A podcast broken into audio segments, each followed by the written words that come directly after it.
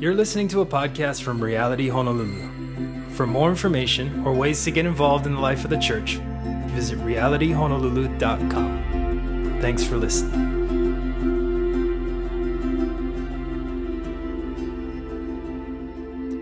Aloha and welcome. Thank you once again for joining us for Digital House Church here on Sundays at Reality Honolulu. My name is Riz, the pastor here. If you if I have not met you yet, I'm just grateful that you are here. Um, as always, thank you for joining us for that time of worship. And before we get into some announcements and the Word of God, I want to pause and remember another way in which we worship the Lord is through our tithes and offerings and our giving.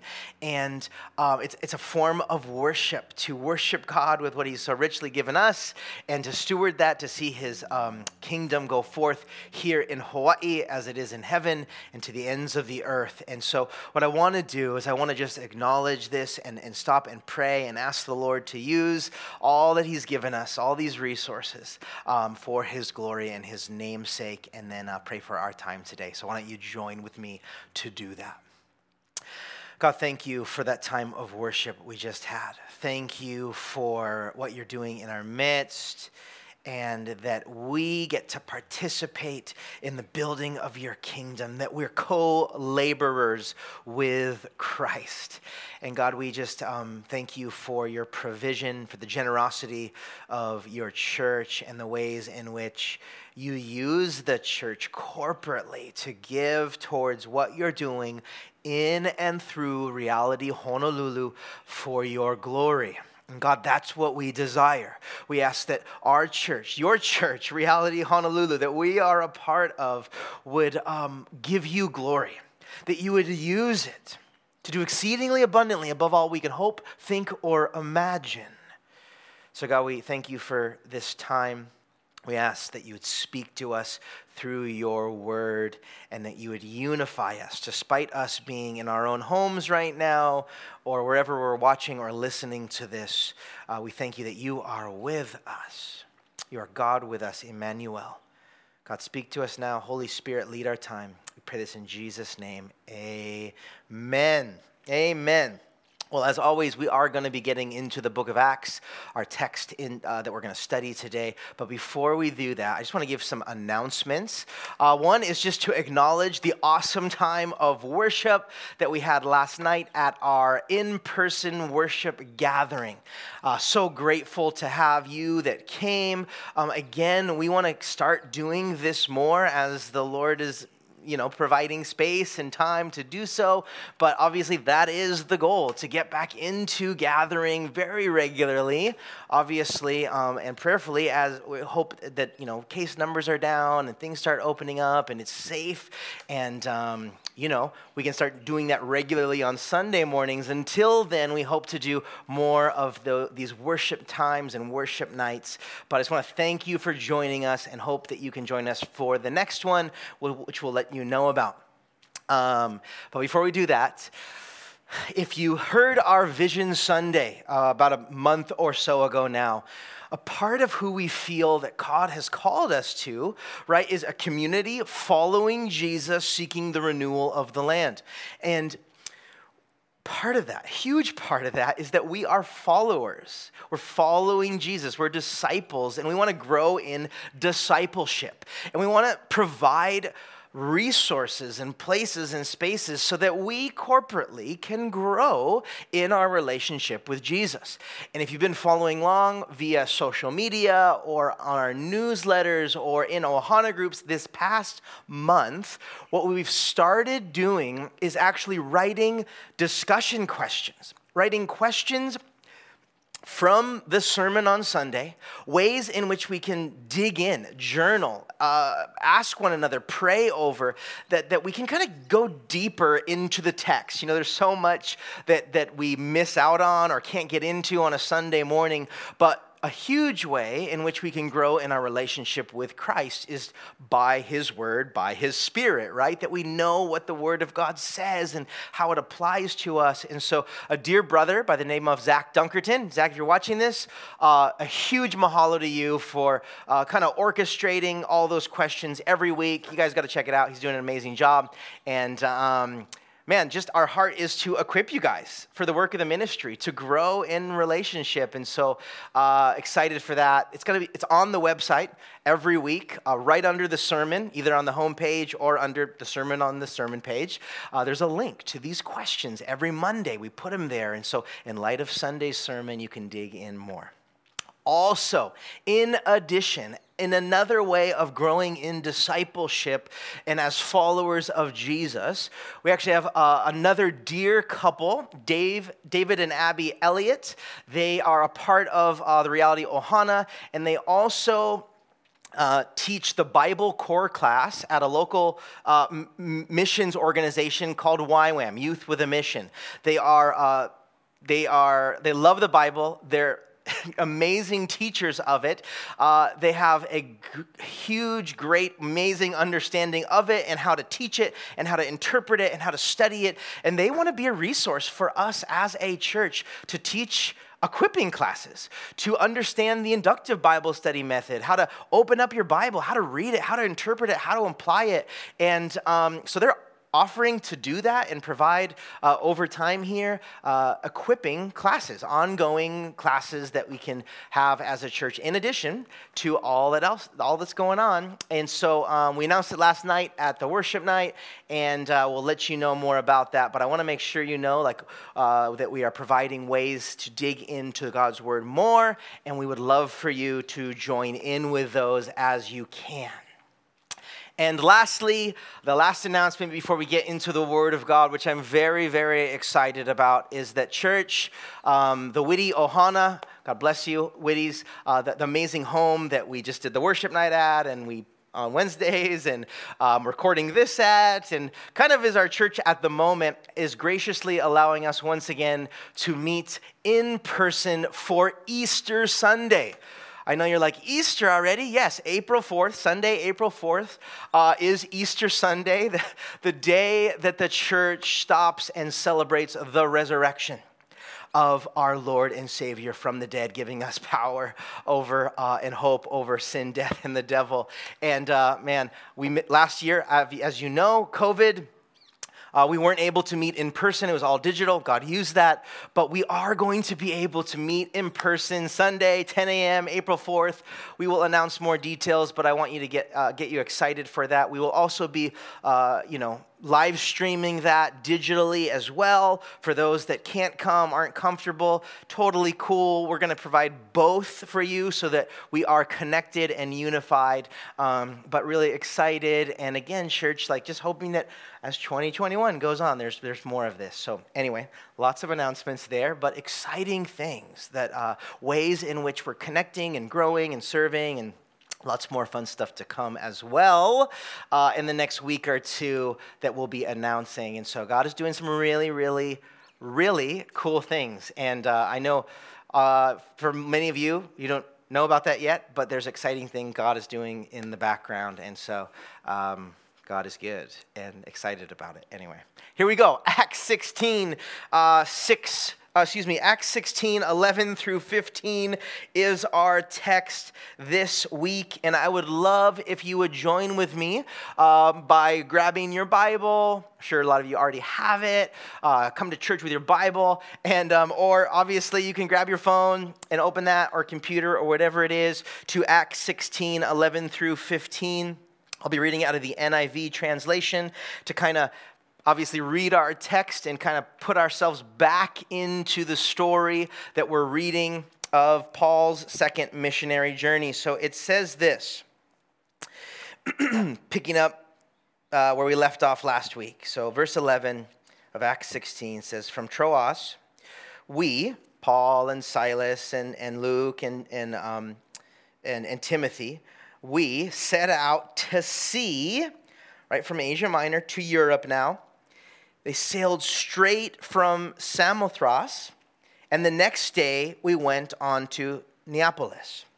From there, once we arrived on land, right, they traveled by sea. Once they arrived on land, modern day Greece there, we traveled to Philippi, a Roman colony and the leading city of the district of Macedonia. And we stayed there several days. Verse 13 On the Sabbath, we went outside the city gate to the river where we expected to find a place of prayer we sat down and began to speak to the woman who, uh, to the women who had gathered there. One of those listening was a woman from a city of Thyatira named Lydia. She was a dealer in purple cloth. She was a worshiper of God. The Lord opened her heart to respond to Paul's message. When she and the members of her household were baptized, she invited us to her home. And she said, If you consider me a believer in the Lord, she said, come and stay at my house. Uh, and she persuaded us. Okay, so if you remember uh, where we pick up today, which again it's important to remember, else we'll be lost by the context. But Paul and his new companion Timothy and Silas and our author here, Luke, the narrator, uh, have, are traveling from modern day Turkey where just last week they weren't planning to do this, but the Holy Spirit kind of prevented them from what they were doing. God gave Paul this vision of this Macedonian man saying, like, come to me, come here. And they deducted, and what they you know, thought what was happening was that the Holy Spirit, that God was leading them to go preach the gospel, to go carry the good news of Jesus farther than they ever had, to get on a boat in in, in Western Turkey, or, you know, Western modern day Turkey, sail across the sea there to modern day Greece. And so that is what we see happening here, right? They leave on the ship, they sail straight uh, forward, they get there, and then about eight miles inland or so is the city of Philippi, where our story takes place today. A um, couple of things to note before we kind of look into uh, how we can, you know, get out of the text what, what God has for us today. But even just in the original language, this idea that they sailed straight or they sailed quickly is, is, is referring to, or it would, was a, a, a sailing term navigation term that meant that like the wind was at their backs like this journey took two days. We see later that the return journey would take five days because, right, they're on a sailboat and it's not that easy just to power across. Um, they are, you know, prisoners to the wind and the waves, so to speak. But again, God was leading them. Traveling mercies, what we would say, is that they go straight there and God places them right in the city of Philippi, right in the strategic Roman colony. And, and we see today the start of something pretty profound. Again, if you don't know context, you wouldn't know it, but the fact that the city of Philippi is on uh, your radar should um, trigger and say, wait a second, the book of Philippians, the letter to the Philippians. Yes, this is the same place. The, the, the letter that Paul would write that we have that we call the book of Philippians that a couple years ago we went through as a church. We see this letter written to the church, to the believers in the city of Philippi.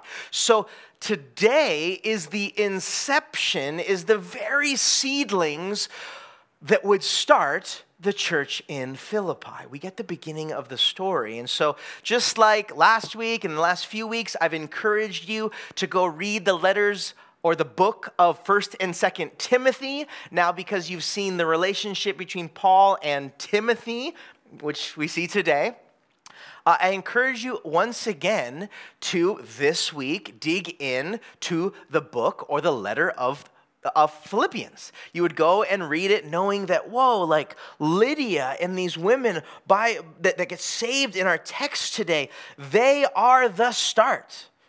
They, they start this church in Philippi and it grows and God uses it. And the church in Philippi would become uh, Paul's favorite in some ways when you read the letter of the Philippians, he loves this church. He loves everything about it. And there's um, real significance to this church, uh, specifically by how it starts. And so um, it's pretty cool, right? This is a historical narrative, and uh, we're literally seeing it come to pass in the start of this church here today in our text. And the first thing I want to note here, the first point I want to make is gospel intentionality that there was intentionality by Paul and Timothy and Silas and Luke in going about sharing the gospel, telling people about who Jesus was. They were intentional about it. And if you notice in our text today, right, in verse 13 specifically, it says that on the Sabbath, right, on the Lord's day, we, Paul, Silas, Timothy, and Luke, went outside the city to the river where we expected to find a place of prayer. Okay, so context sake. Every other time, if you remember the details, when Paul and his companions would get to a city to evangelize, to tell people about Jesus, what would they do?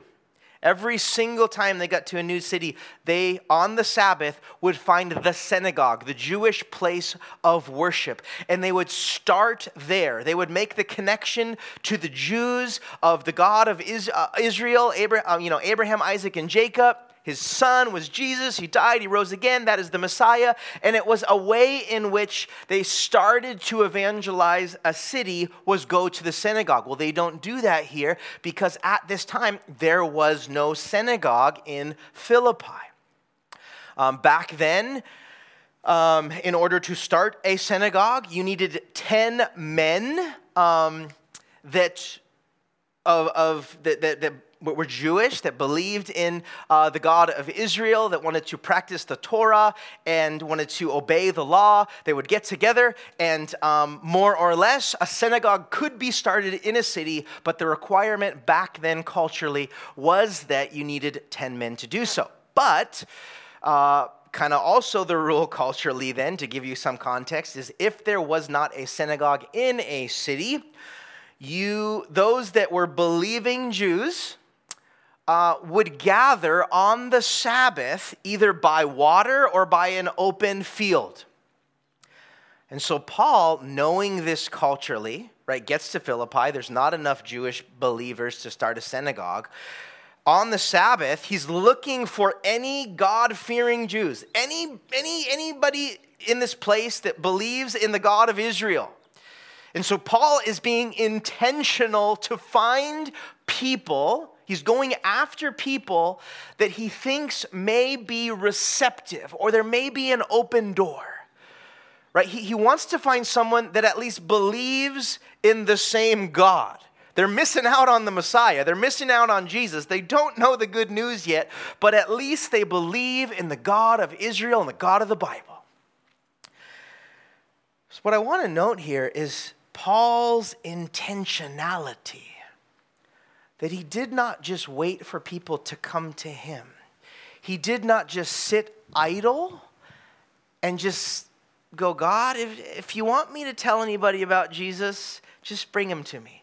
Don't get me wrong, God does that also. But I want us to note here the intentionality of Paul and his companions of going after people in that place, like, like going out of their way to tell people about Jesus.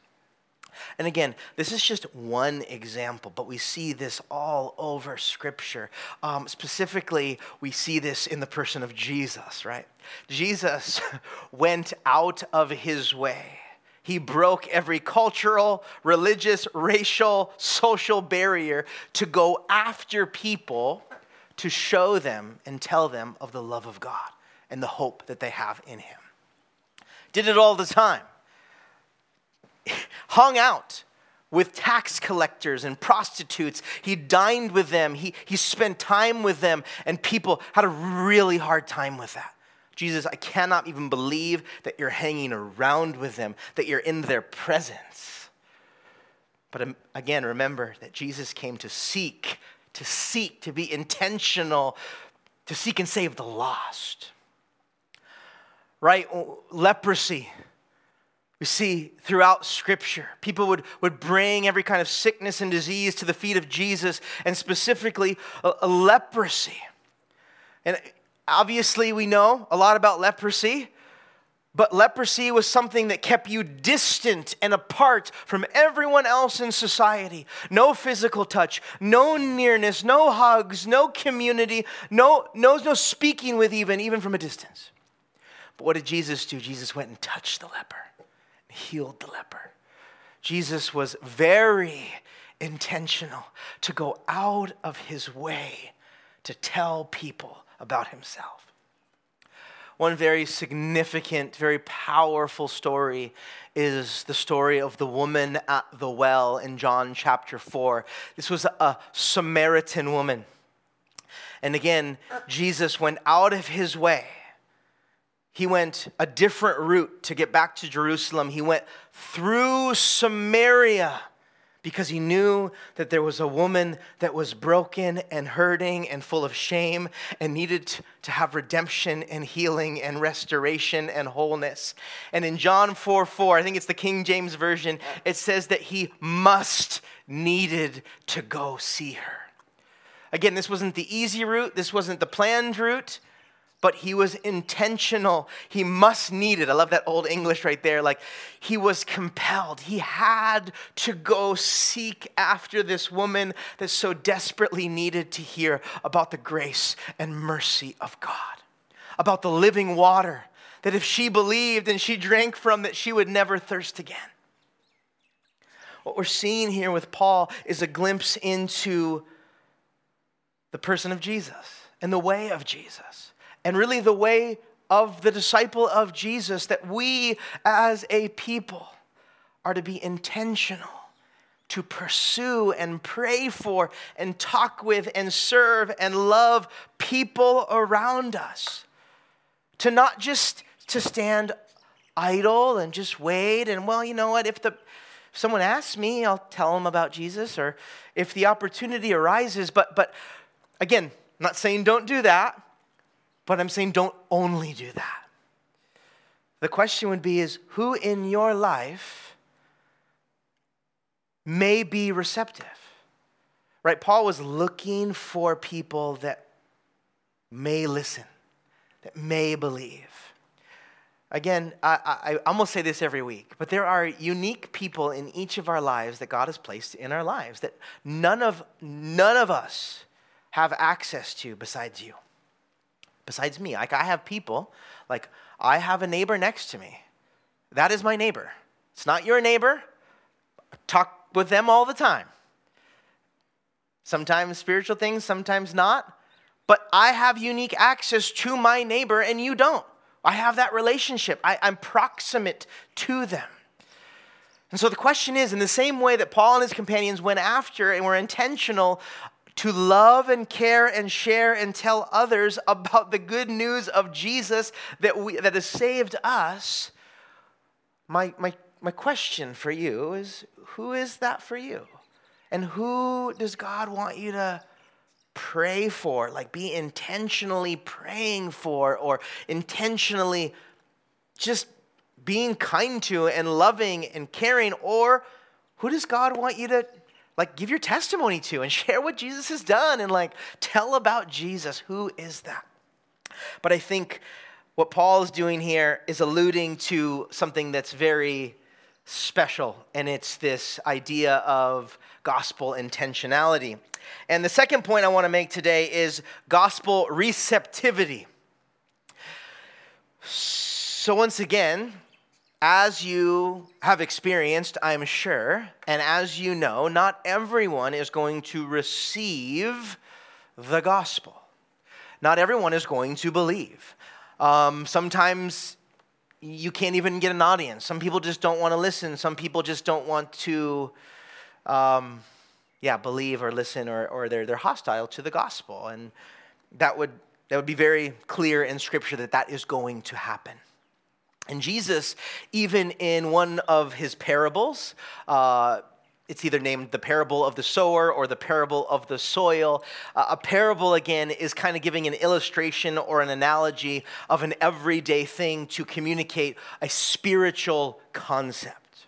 It's the same way that uh, when a Bible teacher teaches the Bible, um, it's helpful sometimes to use a real life illustration to prove or to, um, to explain a point. And so Jesus does this with his disciples uh, Matthew 13 and, and in Mark and in Luke. Uh, he does this a few times, or it's recorded a few times in the Gospels.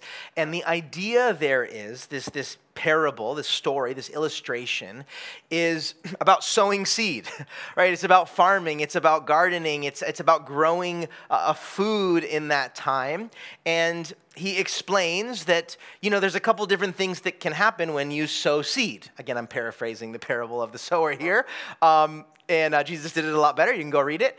But the point is, is that when you, when you sow seed, uh, there's a couple things that can happen depending on where the seed falls and what the soil is like. And so, uh, you know, one doesn't have any soil, it's on the road, and so it doesn't grow. And then one's rocky, and one the birds eat. And then one lands on good, fertile soil, and that actually takes root and grows and produces a harvest or crop 30, 60, 100 fold.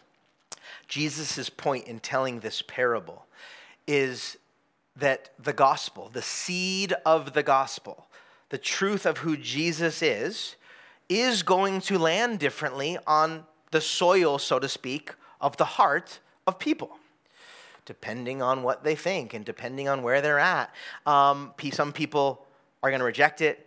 Some people, they might believe it for a little bit, but it never took root, and so it dies out. And some people believe and receive, like so many of us listening here, and God changes our life, and there's fruit from it. And uh, just like there is a, um, you know, a big uh, crop that comes in Jesus' story in our own lives, we see the fruit of the gospel taking root and spreading to the world around us. And so, we see that here with this woman named Lydia and these, these other women on the riverbanks on the Sabbath as they hear about Jesus. Remember, they already are God fearing, uh, they, they already are God fearing Jews, or they believe in the, the, the, Jewish God of of, of the Torah, of Israel, of Abraham, Isaac, and Jacob, Yahweh but they now believe in his son Jesus, that Jesus is the Messiah that came to save us and forgive us from our sins, to repair a broken relationship between us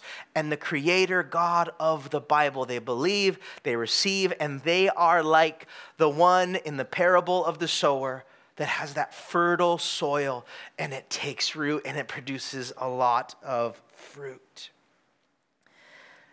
And the last point I want to make here is um, I'm, I'm, calling it gospel creativity.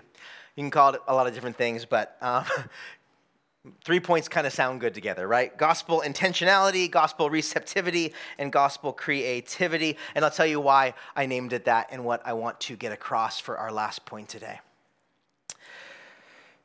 I love how there's some details in here about Lydia, about she's a dealer of purple cloth, she has a house, even that she persuades them. What we, what we know from here, when we know of Lydia, at least what we can gather according to commentators and Bible scholars, is Lydia is a wealthy businesswoman, um, kind of like you could say she's a, she's a dealer, she's a CEO, she's a boss, and um, She's prominent. She has some wealth. Uh, if anything, maybe she's kind of like leading this woman, these women at the time. And what happens is, is that she gets saved, right? She believes in Jesus. Um, and she uses what God has given her, not only resources, but skills and giftings and personality traits and, and kind of just who she's made for the gospel right? She's kind of already wired as a boss as a leader and so it's like she persuades paul and timothy and silas and luke like if you if you if this if you think that it really happened that i'm a believer i'm going to persuade you you're going to come with me to my house right? This is the type of woman that she is she is saved she's ready to go she's taken initiative and she says now that we are saved what are we going to do about it Let's go gather in my home and let's start this church. I mean, this is more or less what's happening, and I love it. Paul, right, being intentional, he goes down, he shares the word of God, not knowing how these women are going to receive.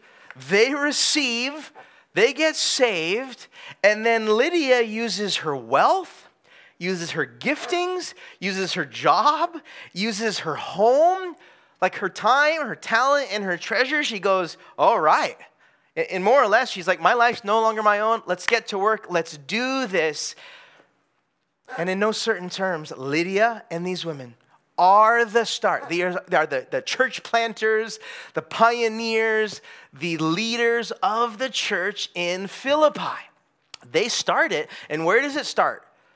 Where does the church start in Philippi? In Lydia's home, in her living room, in her kitchen, on her porch. I have no idea what her house looked like. But literally, they get saved in the riverbanks, they persuade everybody to come back, and, this, and that is the start of the end of the story. Again, when you read up the, the letter to the Philippians, Paul is writing to the believers in the church that started in Lydia's living room.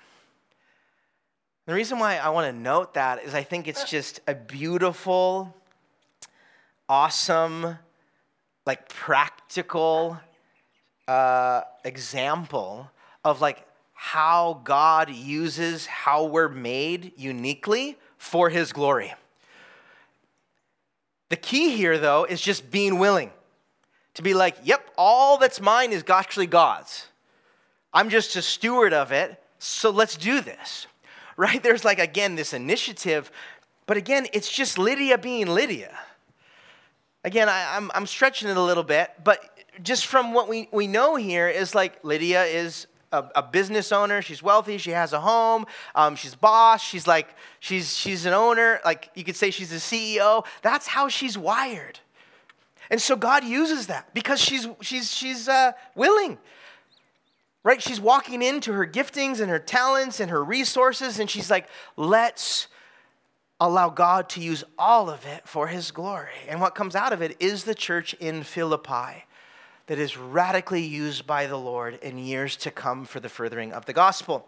And the reason why I bring that up is that you guys, like you guys listening, I am blown away at the giftings the personalities, the callings, the jobs, the education, like the creativity you have. Like, guys, if it, I hope as time goes on right now, we get back together, right? And all of you get to know everyone at our church because all of you are so gifted and so called and so anointed. And like God has given you so much. And I really mean that like of everyone. Even if you're like, what do I have? I can't, like, you have a lot. And it's unique to you and it's special. And God desires to use it for His glory. Again, what the church is to be is not just supposed to be a pastor led thing. It's the body of Christ. We're all members. It isn't just supposed to be me or the worship team or, or Des uh, or like a couple people here.